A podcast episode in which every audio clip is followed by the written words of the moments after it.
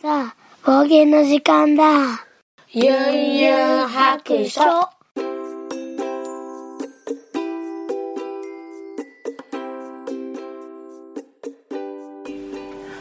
い、出発。よいしょ。はい。では、聞いてみそらしユンユン白書始めたいと思います。えーこの番組は、えードラクエ好き絵描きユンユンが面白そうなことは何でもやってみようをモットーにこの世界を楽しみ尽くすネットラジオです。さあまた、えー、とサッカーのねお迎えに行くんですけれどもよいしょさあ今日はですねちょっとねお風呂上がりで頭を乾かす時間がなくって髪の毛が濡れたまま夜の、えー街を車で走っておりますけれども風邪ひきそうだな一応ちょっとねタオルを巻いてきて服が濡れないように肩にかけてるんですけどちょっとちょいちょいこうね拭きながらよいしょ行きたいと思います。今日はねなんかね今日はちょっと久々に1号くんと、えー喧嘩をしましてですねもうだいぶあの HP が削られております。いやーもう中学校1年生なんですけど今1号くんはね。なんかもうややこしい時期ですね。まあややこしいっていうかまああの単純なんですけどまあこうきっかけっちゅうのがうんえーポテトチップスです。前のねポテトの欄はえっとくら寿司のポテトだったんですけれどもえーまああのわからない方はねちょっと去年の「ポテトの欄」っていうタイトルで出してるね家族を巻き込んでの大喧嘩があったんですけども、まあ、今回はねえー2号くん、まあ、4年生なんですけども2号くんがねこうポテトチップスの大きい袋のやつを、まあ、遊びに行ってそのままこう習い事に行くんですけどもそのあの遊びに行く公園に大きい袋のポテトチップスを持って行っちゃったんですよね。でもその前に1号くんはあの全部食べるなよって大きい袋やから半分こやからあの全部食べるなよって声をかけたらしいんですよね。でそれを聞いてたにもかかわらず、まあ、2号くんは持って行ってしまったと。ただあのここをまだわからないんですけどあの持って行って全部は食べてない場合はセーフなんかなっていう気はするんですけど 持っていくなよとは言ってないんですよね。食べるなよって言ったんで 持って行ったんかもしれん。ほんで残して帰ってくる可能性があるんですよね。まあ、ここがちょっと争点になってくるんですけどいやーっていうかねもう中学生まあいいんですけどでその持って行っちゃったと。でそれを知って、えー、1号くんが大暴れであのブチギレてたんですよね。持って行きやがったっていうのでね。でそれでまあ最初は他のお菓子もあるやんとかね。なんかいろいろ慰めとったんですけどだんだんなんか私に八つ当たりが始まってでなんかあのママがこんな言い方するからやみたいなんとかなんか言い出してでそれがあの何回か続いてで私があの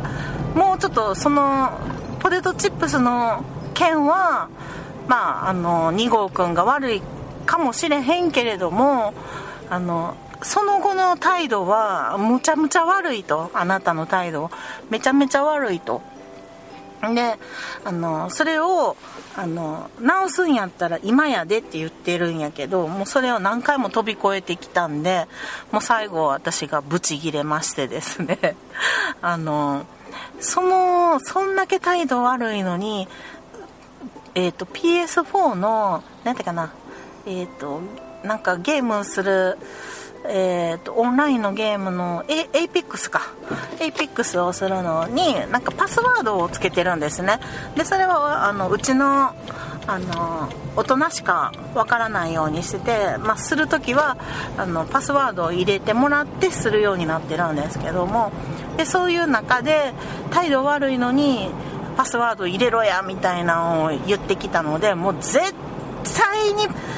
絶対にパスワードは入れませんって言ってそしたらもうそれにまた逆ギレされて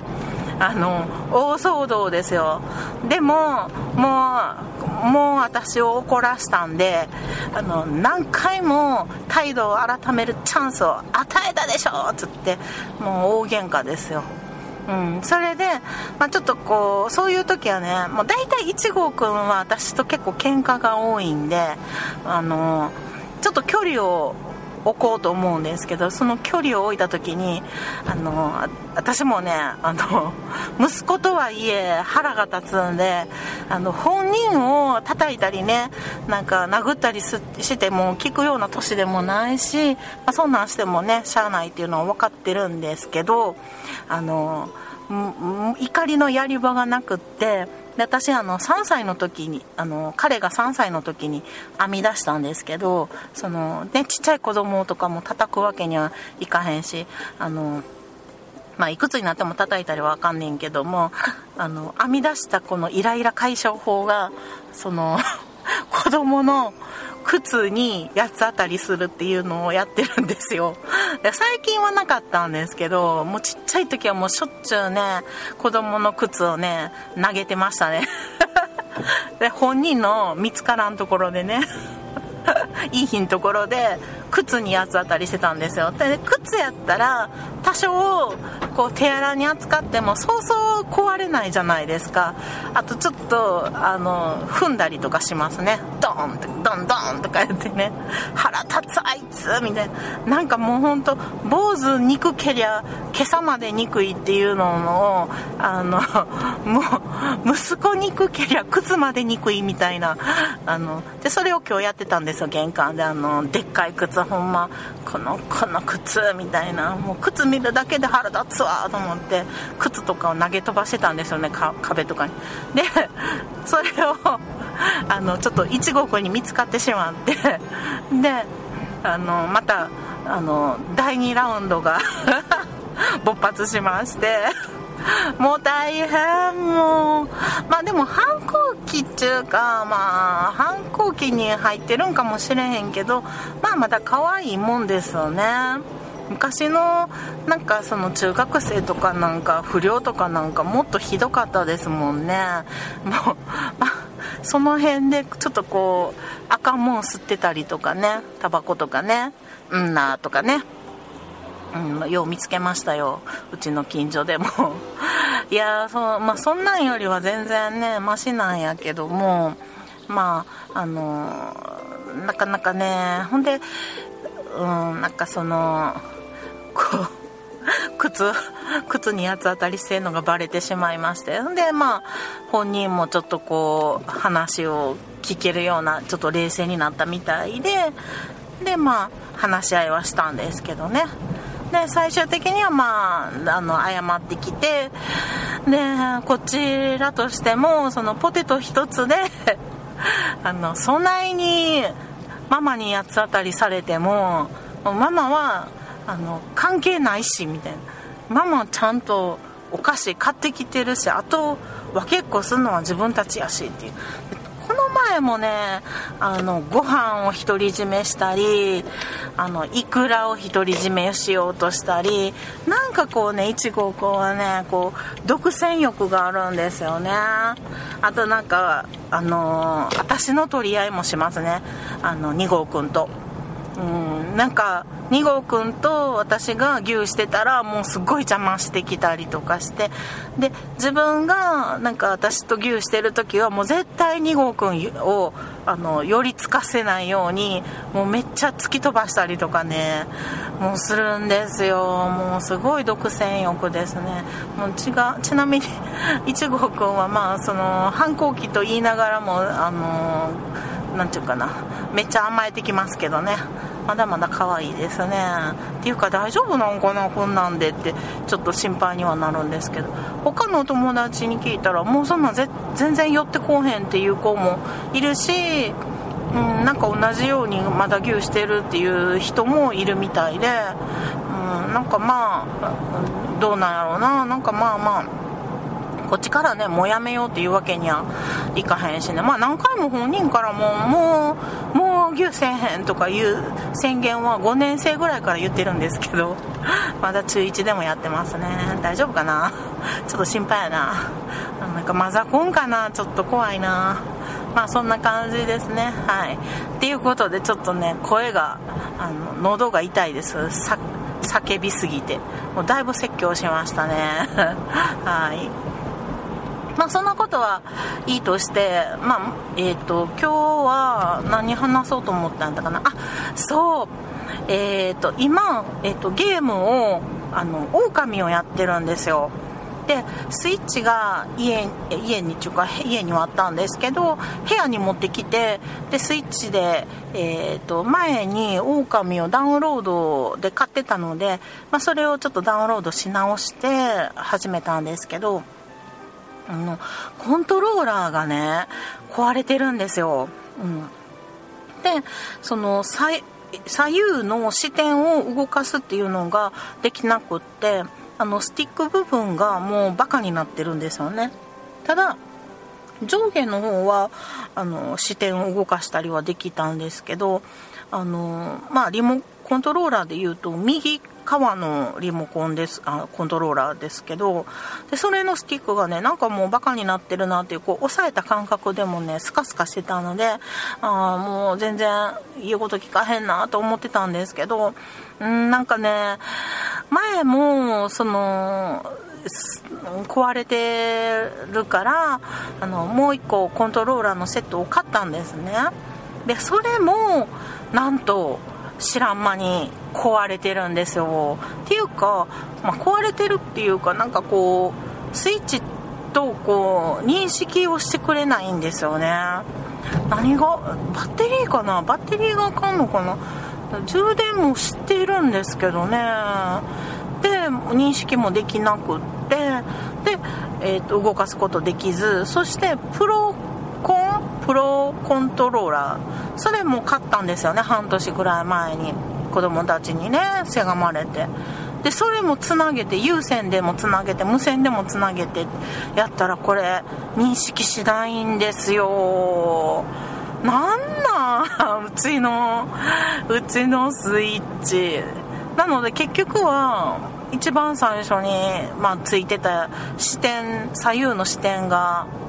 動かないっていうスティックのやつがまだ一番マシっていうねことやったんですよ。でも子供たちも多分そのコントローラーが あの全然言うこと聞かへんからもうスイッチで遊ばなくなっちゃったんでしょうね。うん。なのでもうスイッチ使わへんから持ってていいよとか言われちゃってマジかって言って。であの自分の部屋に持ってきたんですけど。でもこれ以上コントローラーを買うのがもう嫌やなと思って結構高いんですよ。8000何ぼとかするんですよね。でそれ前ももうちょっとこう嫌やなと思ってあの買ったのにまたみたいな。もうなんかそのコントローラー3つプロコンとその普通のスイッチのとでもう1個買うってなったらもうそれでゲーム機買えるやんっていうね。いう値段になってくるんでもう嫌やなと思ってちょっと調べて前も1回そのえっと、教えてもらってこう修理ができるよみたいな自分でできるよみたいなのを言われたことがあったんですけどもう絶対自分ではそんなんできひんと思ってあのいやもう新しいの買います言って買ったんですよね。でそれが壊れたんでいやもうちょっとこれ以上買うの嫌やなと思って修理キットを買うことにしたんですよ。でちょっと調べたらなんかその修理に必要ななんかこううんとねねじ回しみたいなんとかねじ回しって言わへんか今。ドライバー？ちっちゃいドライバーとかなんか細いピンセットとかなんかほこり払うハケとかなんかいろんなもうセットになってであとそのスティックの部分を、うんと、交換するのが2つ分ついてでなんかいろいろ何ていうのスティックの先っちょにつけるカバーとかも4つぐらいついてたりとかなんかそういういろんなキットが入ってて1400円とか1500円ぐらい、うん、のものがあったんですよね。でまあもうダメ元で、まあ、1回やるだけやってでもそれでダメやったらもうちょっとあのー、ねプロコン買うなりなんかちょっと考えようと思ったんですけどうん、その終了ちょっと自分でやってみることにしました。はい。いやードキドキですね。はい。それで修理キットを、えーと、届いたんですけどもそれでねとうとうあのスティックの交換ですねをすることにしました。うん。でなんかこう動画とかでも結構調べるとあのたくさんねそのスティック部分の取り替えの動画っていうのが出ててうん。であのついてた説明書にも順番書いてあったりしたんですけどどうもねコントローラーのなんかネジの位置とかがちょっとちゃうかったんでなんかよう分からへんなと思ってあの動画をいろいろ見て調べてで分かりやすいのを見ながらうん、自分もねちょっとここのネジを取ってバッテリーを取ってでその下のまたネジを取ってでこの部分の、えーと、シートを外さないように、えー、スティックを取り出してっていう風にあのー、ねやってたんですよ。で取り替えてそしたらねなんかね何て言うのかなあれ線線っていうんかななんかこう薄いこう薄っぺらいなんか電力が流れてそうなあのペラペラのシートみたいな紐みたいなのがあるんですけどそれをすごいちっちゃいところにかませてあのパチンってこう止めるようなそれもねほんと3ミリぐらいのちっちゃいこうかますところがあるんですけどもそれがねなんかねあのちゃんとはまらへんのでなんかなんでこんなはまらへんのかなと思ってたんですけどちょっとだけ先っちょだけこう当てがあってパチンって止めてもうこれしかやりようないなと思ってあのこんな頼りないんで大丈夫かなと思ってで他のとこも似たようなそのねあのシール状の細長い紐みたいなをこう似たようなところをこうパチンって止めるところが何箇所かあってでそこもね本当は外したらあかんねんけど外れちゃったんですよね外した時に。の部品外した時に一緒に外れちゃってでそことかも全部止めてってそれがすごい難しかったんですけどでこれ絶対外れたらあかんやんっていうとこも全部外れて 全部やり直してでもこんなんでちゃんと止まるわけないやんっていうぐらいもう本当に1ミリつながってるかなぐらいですね電極みたいなところにね。こんこんなんでみたいな感じなんですけど。で、まあ、とりあえずもうやりようがないんでそれをやってもうほんとすごいあの先っちょめっちゃとんがってる針みたいなあのピンセットとかでね差し込んだりとかしてね。やったんですよ。であの元に戻していってそれもねもう結構難しかった。ネジもちっちゃいしね目も悪いし。でなんか取れたらあかん ZR ボタンとかそういうのもポロンポロン取れるし。でもなんかこんなこんな作りチャッチい作りであのちゃんと動くんかなというぐらい結構チャチかったんですけど、うん、でそれでなんとかかんとか元には戻せたんですね。ただもう絶対もう動かへんわこんなんでと思ってさっきのなんかシートの紐みたいなちゃんと入れ込んでないしとか思ってもうダメ元やったんですけどあのスイッチを立ち上げるとなんと動いたんですよ。ちゃんと治りました。はい。あのちゃんとねこうスティック押し込んでもちゃんとカチッてねあの反応するしで左右の反転も上下もできるし今のところちゃんと、うん、治った感じがしますね。ただあのコントローラーを開けてこう手術した結果こんなにチャッチンやみたいな もっとこう安心安全の作りしてるかなと思ったらこんな本当に1ミリ1ミリ2ミリあの電極がねあの止まってるかな止まってへんかなぐらいのもんでこんな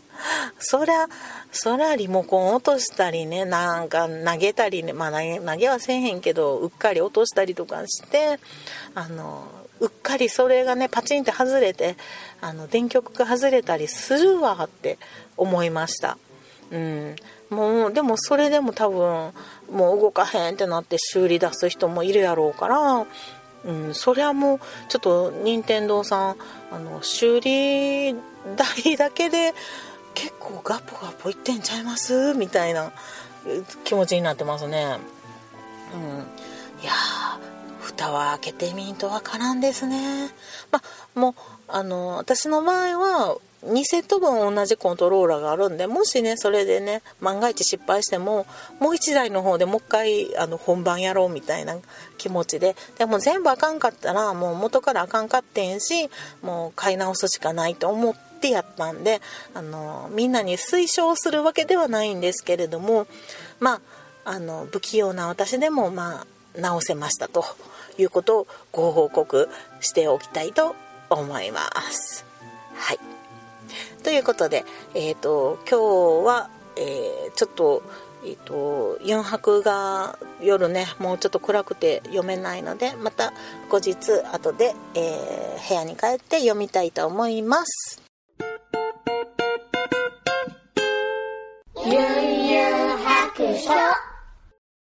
はい。では、ここからハッシュタグを読んでいきたいと思います。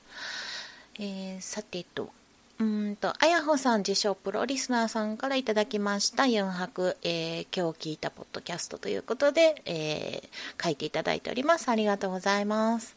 そして、うんと、次、ワットさんからいただきました。プラモ初挑戦を微笑ましく、かつもどかしく、わら、見守っています。下下地処理さえすればアクリル絵の具で塗れますよ。このガンダムは白いサーフェイサーを吹いた後にアクリル塗装です。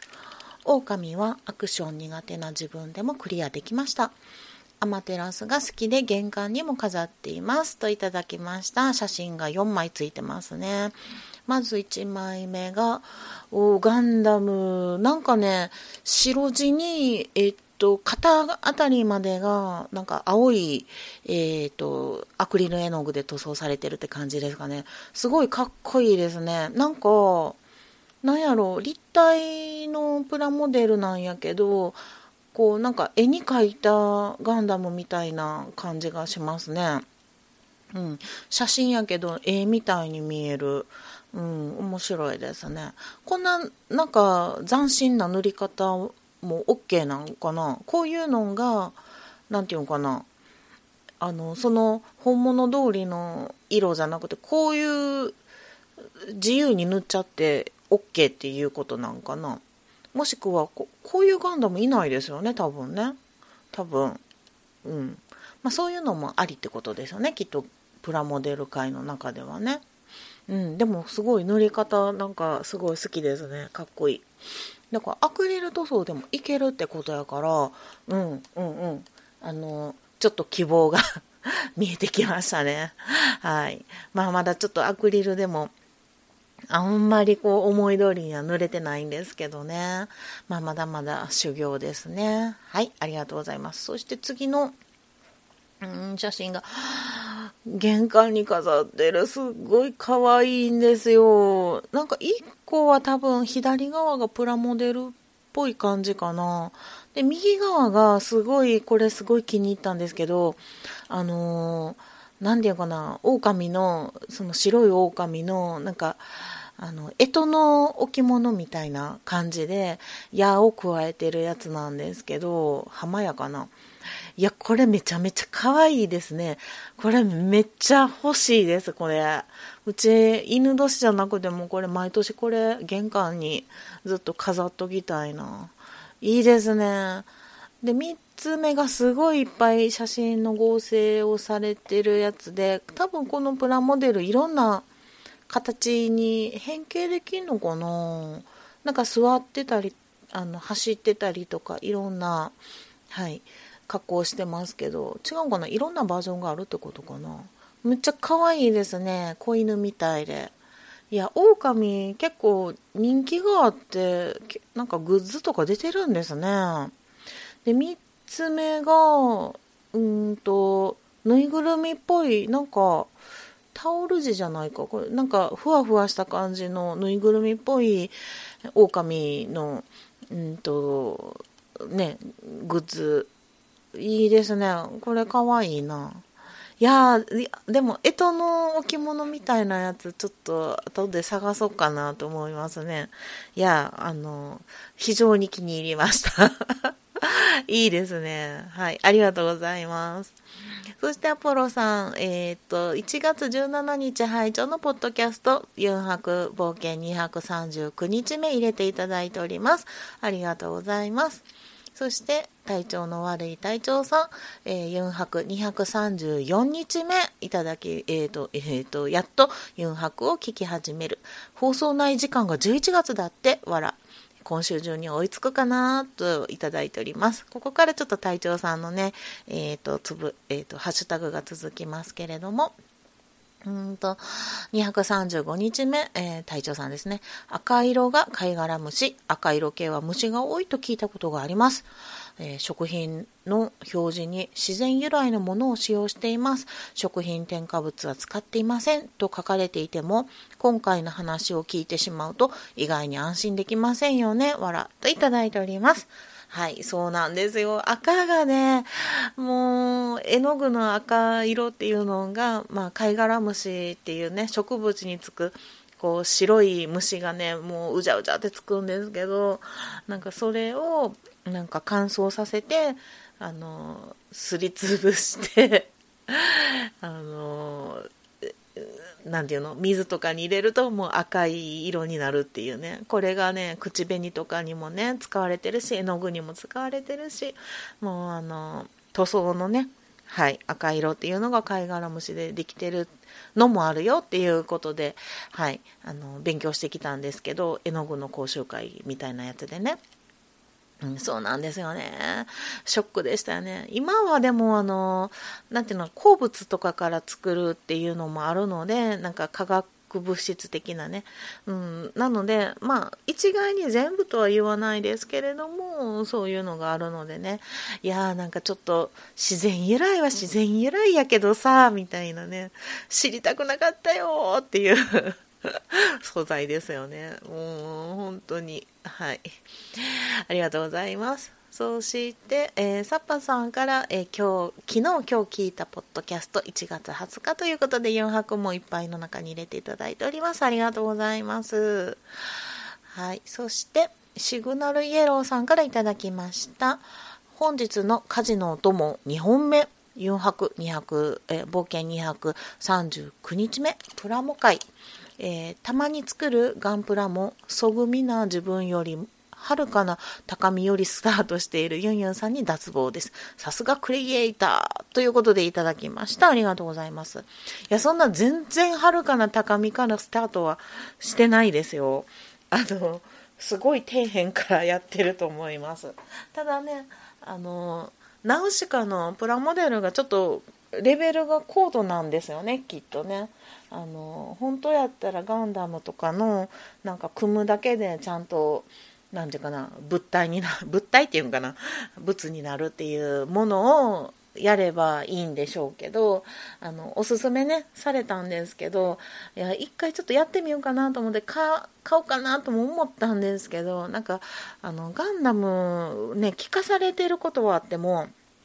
自分で見たことがないしだそのキャラキャラクターっていうんかなそういうのにあんまりこうなんていうかな親近感が分けなくってその作ったところでそれを部屋に置きたいかっていうといやいいらんかなみたいな。うん、なんかやっぱり気に入ったもので囲まれたいので、うん、やっぱナウシカが欲しいから作ってるっていうのがあるので、うん、もうレベルが高いのは分かりつつもまあ、試行錯誤してね、まあ、失敗しても800円ぐらいのものなんでね、また、あの、買い直してもいいかぐらいの気持ちでちょっと、あの、やり始めましたけど、今のところね、まだとちょっと途中ですね。ちょっと、うん、数日以内にちょっと1日かけてもう仕上がりまで持っていきたいんだなとは思っているんですけれどもね。はい。まあ、あの、全然あのレベルは追いついてないですけど最後まではねやるつもりで頑張ろうと思いますはいありがとうございましたそして体調の悪い隊長さん、えー、4泊236日目プロアマの線引き。私が思うのがかなり大雑把ですが、えー、10年間その職業で食べていけたらプロ専門家？と名乗っていいと思っています、えー、自称プロという人もいますし改めてプロの定義を考えてみるとなかなか難しいですね。といただいております。はいありがとうございます、えー、236日目ねプロアマロンっていうのを、えー、出したんですけどもまあ、線引き、私のね、あの、結果としてはもう線引きとかあんまり必要ないんちゃうかなぐらいの、あの感じやったんですけど10年間その職業で食べけ食べていけたらプロ。うーんまあ私が10年間その絵で食べていけてるかといえば、まあ、食べてはいけてないな、うん、絵だけやったらね。絵だけやったら全然毎月の食費ぐらいかな。うん、けどその家賃は払えへんかな。で、えーと、もしこれ食べていくためにっていうんであればあのグラフィックデザイナーの方ですかね、まあ、そっちの方がまあをなんていうの主主となる収入になってるのでまあそっちの方がプロプロか甘かって言われたらプロになるんかなって思いますけど、うん、でもねこほんまここだけの話ねあんまデザイン好きじゃないんですよ。前も言ったかな。であんまりデザインもやりたくないんですよね。でもあのまあこれまたね仕事の話会っていうのをしようかなと思ってるんですけどあの過去にこここのここら辺を起点にあの働き方を変えたっていう時があったんですよね、うん、そこからちょっとねもうやりたくない仕事をまあ、職業にするっていうことになったんですけどやりたくないことはないねんけどもあの稼ぐためだけの職業と やりたい儲からへんけどやりたいことをやるっていうのとの両立をどうするかっていうのをちょっと真剣に考えた時期があって。うん。その話をね、また今度やりたいなと思います。はい、ありがとうございます。そしてまた隊長さんですね。次は237日目、えー、塗りにくい、塗りやすい絵、えー、絵は高校の美術の時間に隣同士で似顔絵を描くという課題で描いたのが最後でした。その時完成した絵は同級生。わしはこんな、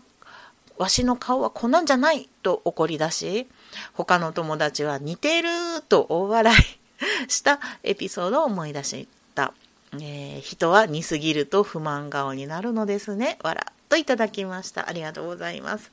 いやー、本当にね、あのー、えー、っとね、似顔絵っていうのはね、こう、非常に難しいんですよね。あの、私のレッスンでも、こう、確かに似顔絵、似顔絵っていうかな、その、生徒さん同士を書いたりってする時間を作ったりするんですけれども、うん、その時にね言うのはあの顔の中のこうシワ 私の生徒さんみんな私より年上なんでねほとんどねあのシワが、まあ、多い方もねいらっしゃるんですけどあのシワはなるだけこう線で描かないとうん。で、あのーじゃあどうするんかっていうと、色塗りの時にね、ちょっと肌色より濃い影の肌色っていうのを作って、まあ、それで表現するとちょっとこうやんわり表現できるんですよ。うん、あの線で描いてしまうと もう刻み込まれるね刻み込まれたシワみたいになっちゃうのであの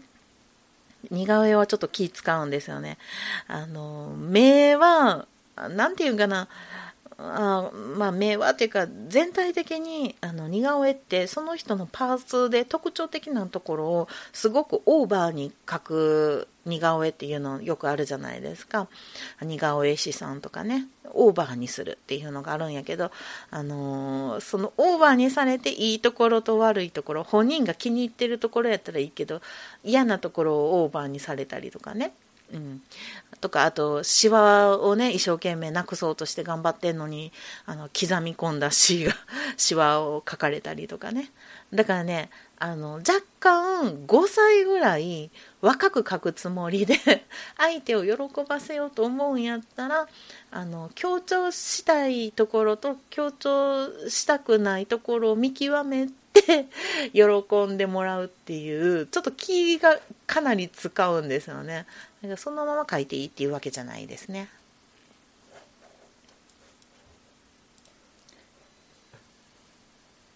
はいでは続いてはうーんとはい、テータンさんからいただきました。最近、下出るカラーってよく聞きますよ。塗りやすいって。筆で塗る瀬名助さんって有名なガンプラの方いますよ。なんでユンユンさんは見てないんだろうって不思議です。わら。一番ユンさんに理性理想的だと思う、思うんだけど。といただいております。で、続いてそれにワットさんがお返事してて、えーそれ自分も同じこと思ってました。瀬名助さん、もともとはウォーハンマーの人だったのに、今やすっかりガンプラの人ですね。知り合った数年前はまだアマチュアで、気軽に下出るの塗り方を教えてもらったりしていたのに、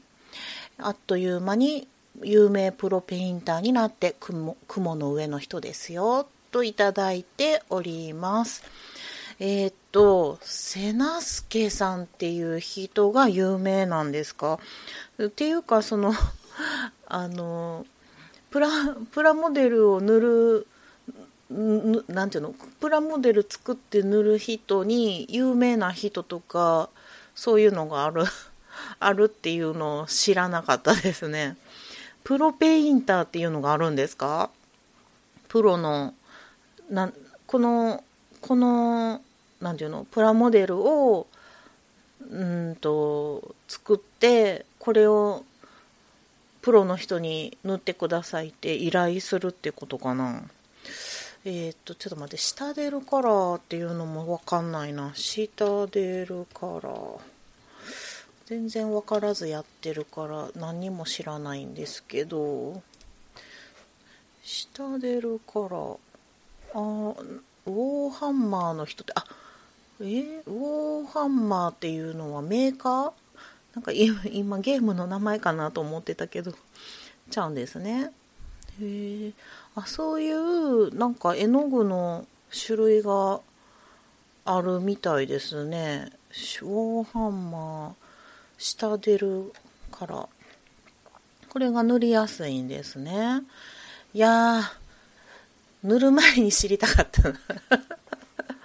いや、全然知らなかったですね。へえ。なんかでもちょっと入れ物が可愛いですね。あ、あなんか下出る、下出るからコントラスト全色セット瀬名助解説シート付きっていうのがありますよ。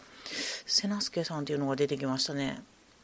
瀬名助ひがっちゲームズコラボ企画のひがっちゲームズ限定セット3万7100円。まあまあしますね。ええそうなんや。はあ。まあ、こまあ、その、そういう、あれですか。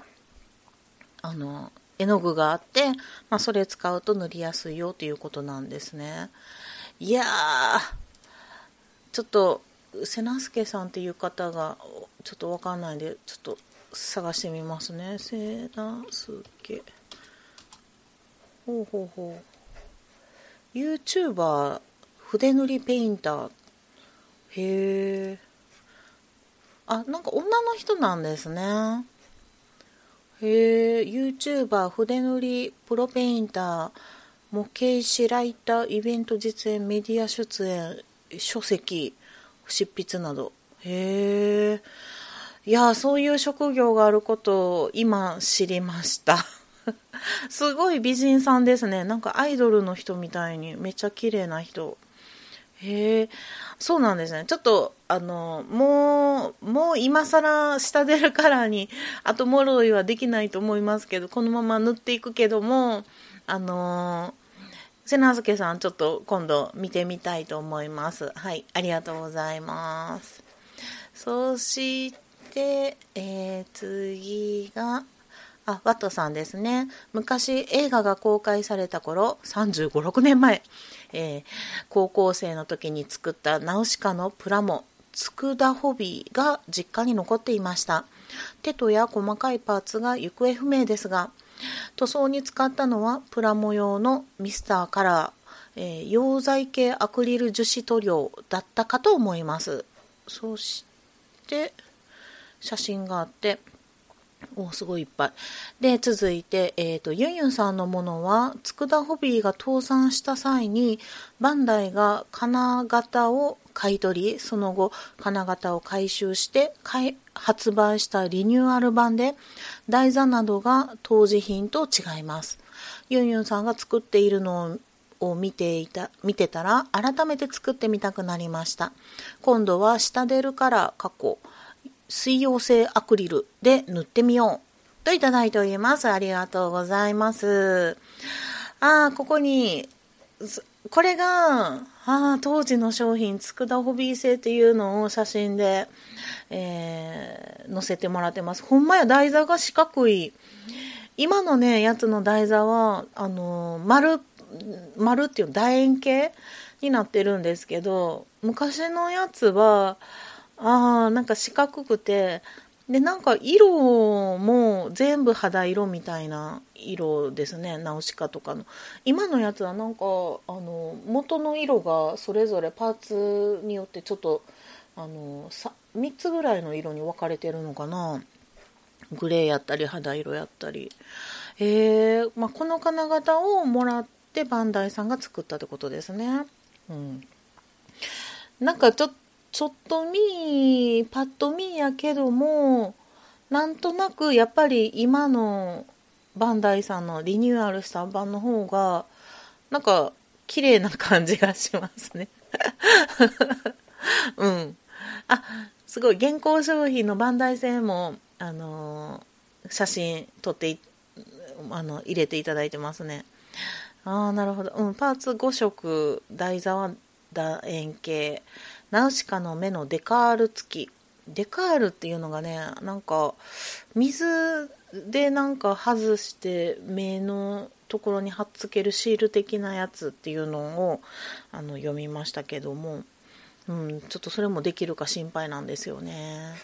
あ昔と今とちょっとやっぱなんか今風のナウシカの顔になってる気がする。昔のやつなんかちょっと顔が若干違う気がしますね。ちょっとちゃんと見えへんけどなんとなく。あと服のシワとかも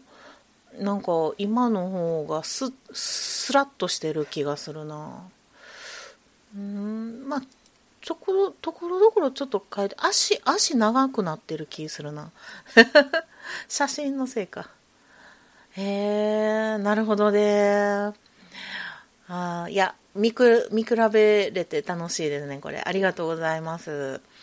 えー、なんかワトさんも、えっと、昔に作ったのがえっ、とこれは溶剤系アクリル樹脂塗料。溶剤系と水溶性。うんあ溶剤で溶かんとあかんっていう感じなんかな。うん。いや、でもよく残ってましたね、これ。でも、よう作りはったな、高校生で。今よりも、ちょっと、なんて言うんかな、あの、作りが違う。今の方が作りやすくなってんのかな。まあ、そういうのも比べられていいかもしれないですね。うんはい。すごい、あの、大事に残しておいてもらいたいですね、これね。今作ったのとまた、あの、並べるっていうのもいいかもしれないですね。はい。ありがとうございます。ぜひ一緒に作りましょう。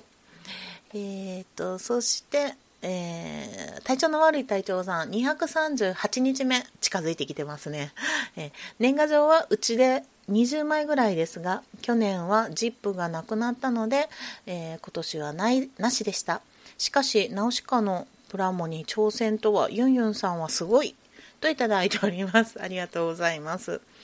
いや、すごくはないと思いますけど。組み立てるのはそんなにそこまで苦労しなかったんですけどね。っていうことはナウシカのプラモが相当難しいっていう認識なんかな世間では。が何にも知らへんから難易度を分からずに作ってるのでなんかあんまりこう敷居の高さが分かってないんですけど、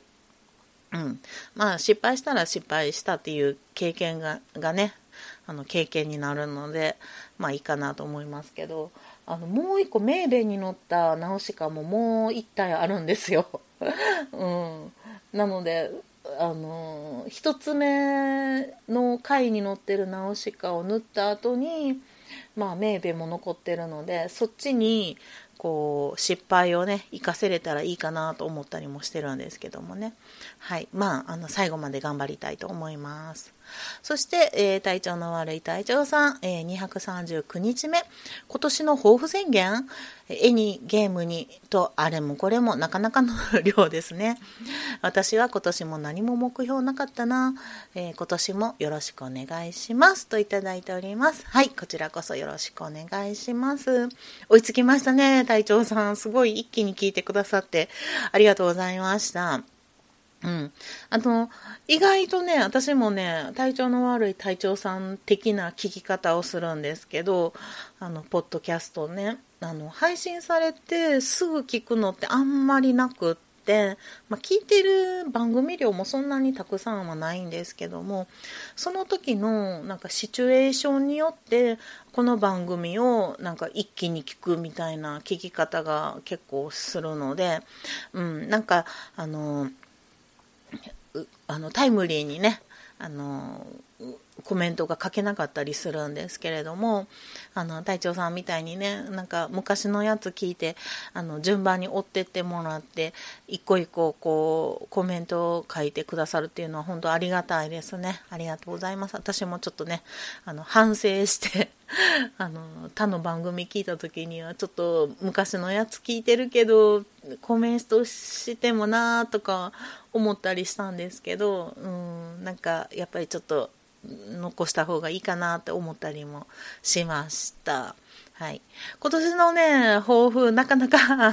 多いんですけど、今のところ順調にね、ゲームの狼も進めてるし、プラモデルもやってるし、まあもうすぐウクレレも、あ、もうウクレレも始まってるかな。うん、リモートレッスンも始まってるし、うん、まあ練習はあんまりしてないけど、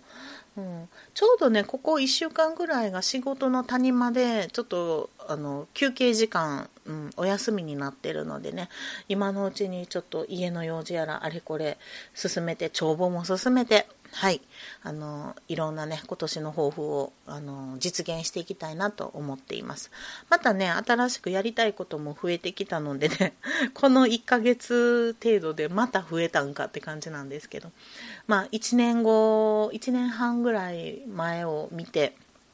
うん、今年は動いていこうかなと思っております。はい。では、ハッシュタグここまでですね。では、えー、今日もそろそろお宿に戻ります。